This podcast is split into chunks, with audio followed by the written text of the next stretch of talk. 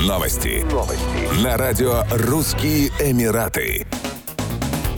семьдесят учеников школы Джемс в Дубае получили платиновые стипендии, позволяющие им целый год учиться бесплатно. Стипендии были учреждены в честь семидесятилетия пребывания на престоле британской королевы Елизаветы второй. Стипендиаты были победителями конкурса на знание истории правления королевы. Они написали сочинение объемом пятьсот слов, в котором рассказали о таких качествах покойной королевы, как преданность долгу, стойкость, доброта и другие. Одной из стипендиаток стала двенадцатилетняя Руслана Хакимова. Девочка родом из Казахстана и ведет свой собственный блог под названием Ruslana Science. Это был волшебный, незабываемый вечер для всех нас. Эта награда дала мне новые крылья и вдохновила меня учиться еще усерднее, сказала школьница. Дина Варки, главный исполнительный директор группы Gems Education, отметил, что королева Елизавета вторая была образцом для подражания для многих людей. Мы все можем многому научиться на ее примере – бескорыстной преданности долгу, стойкости и доброте по отношению к другим, отметил он.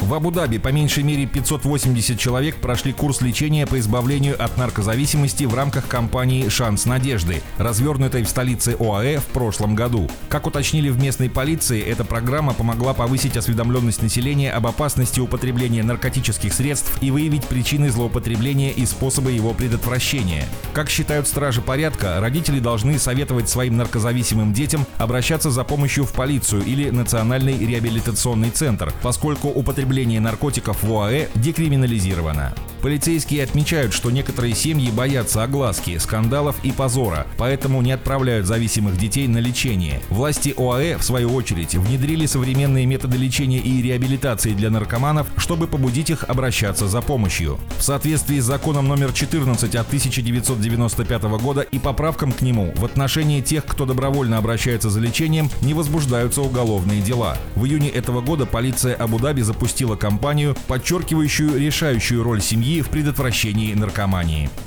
Еще больше новостей читайте на сайте рашн эмирейтс точка ком.